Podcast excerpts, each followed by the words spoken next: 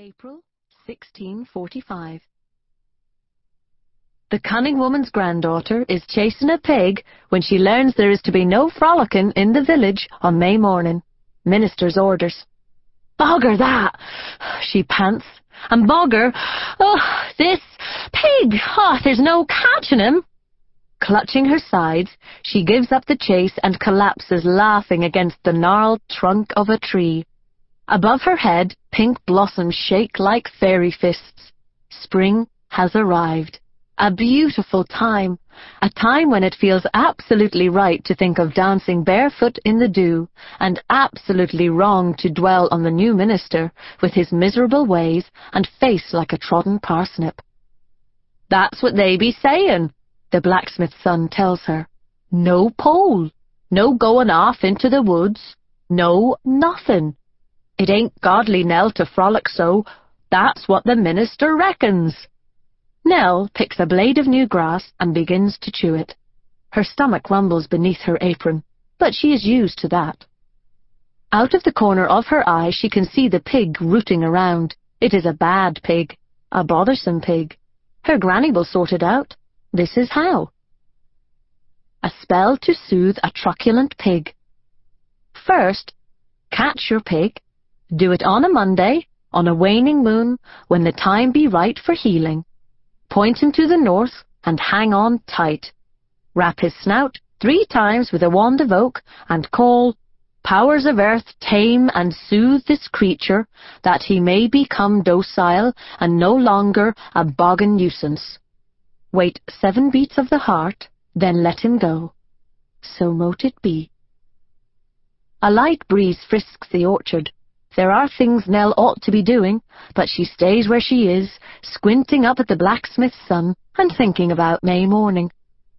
And who be you wishing to frolic with anyway, Sam Towser? she chuckles. As if I couldn't guess. The lad reddens. He is a month short of sixteen, and all swept through with the kind of longings that can tie up a boy's tongue and have him tripping over everything, from clods of earth to his own great feet, twenty times a day.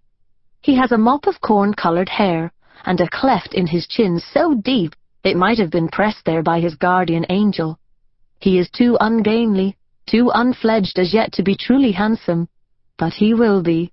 The promise of it is all about him, like the guarantee of a glorious day once some mist has cleared. No one, he mumbles, I got horses to see to. No time for fumbling around with some daft maid on May morning nor any other time. Pah! That's a fib. Nell flings both arms wide and twists her face to look like a parsnip. Beware, sinner! Beware what you say! Repent! Repent, for Satan loves a fibber, and will carry you off to burn in hell. In hell, I tell you, where fibbers go, and frolickers, and women who wear scarlet ribbons or sweep their hearths on Sundays. Hush! Hush up, you daft wench! Repent! Repent, for I am your minister, God's representative in this heathen place. Repent, for though my nose drips, and I do not know a hoe from my Nell, hush! Elbow. I know a sinner when I see one, and a fibber, and a frolicker, all rolled into one vile, wretched, right, body and ee! He has pounced and is tickling her, tickling her to what feels like a giggly death, while the sun pours down like honey and the truculent pig looks on in mild surprise. You two, have a care. Mind that tree and stop your messin'. A woman has entered the orchard. She stands some distance away, almost in the nettles.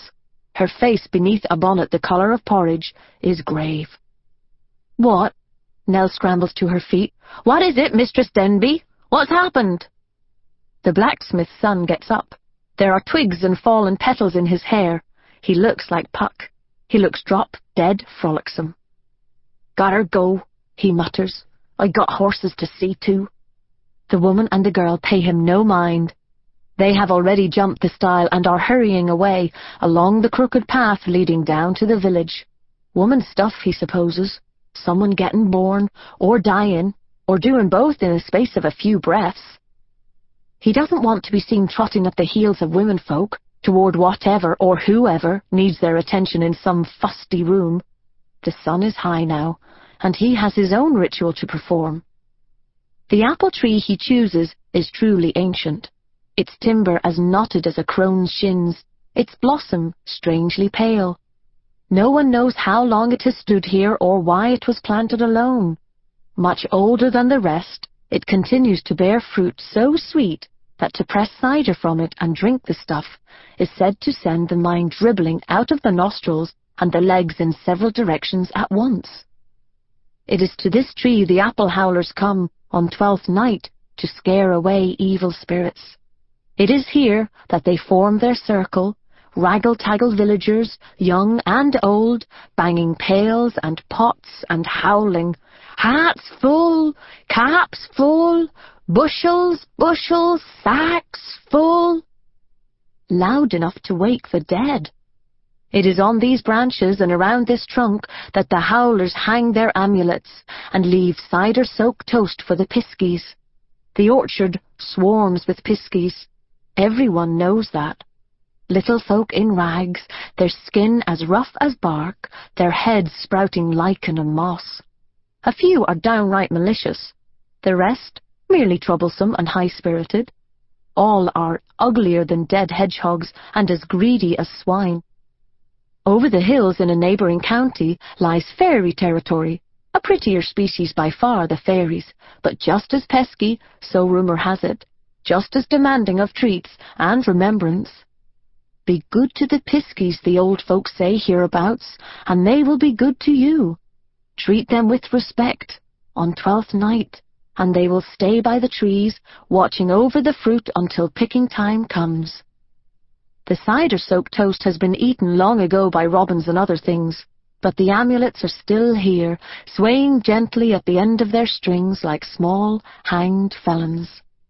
May I, says the blacksmith's son, before pressing the point of a horseshoe nail into the old tree's trunk. Yep, something replies. The sound of it such a faint rasp that the blacksmith's son assumes the pig has farted. Slowly, carefully he begins to cut. Not his full name, Samuel, for he isn't sure of all the letters. A single S is the mark he makes, the downstroke wobbly as a caterpillar against the wood. He can't spell the other name either, the one that is on his mind day and night, the one he only has to hear in passing for a fluttering to start in his belly as if larks are nesting there. He knows his alphabet, though, just, and he knows from the way the girl's name is said which letter he needs to entwine with his own. It is one of the tricky ones that sound different, depending on the word. As the metal point of the nail forms the letter's curve, he finds himself wishing it made a soft sound like the beginning of gentle. He would have liked that. It would have seemed significant. The girl's name, though, begins with a hard G, like gallows or God. When he has finished, he steps back to inspect what he has done. And then he sees one. At least he thinks he does. There, and gone it is, between knots of blossom, its face as coarse and grey as the tree, its small bright eyes fixed intently on the S and the G. Oh! He looks quickly, all around, and then back again. Nothing. There is nothing there. A trick of the light, perhaps? But no, his sight is good, and he isn't given to fancies. He stays a minute more, half dreading, half hoping to see the thing again. What did it mean? Was it lucky to see a pisky when you were a month short of sixteen and so desperate to get your hands on a certain someone that you would probably die of frustration if it didn't happen soon? Did it mean that he would? Did it? It takes just seconds for the blacksmith's son to convince himself that he has been sent an auspicious sign. That come May morning he will be frolicking away to his heart's content with the girl whose name begins with a hard-sounding G. She will be all over him like a vine. Yes, she will. After all, she is the minister's daughter, and seems as distant and cool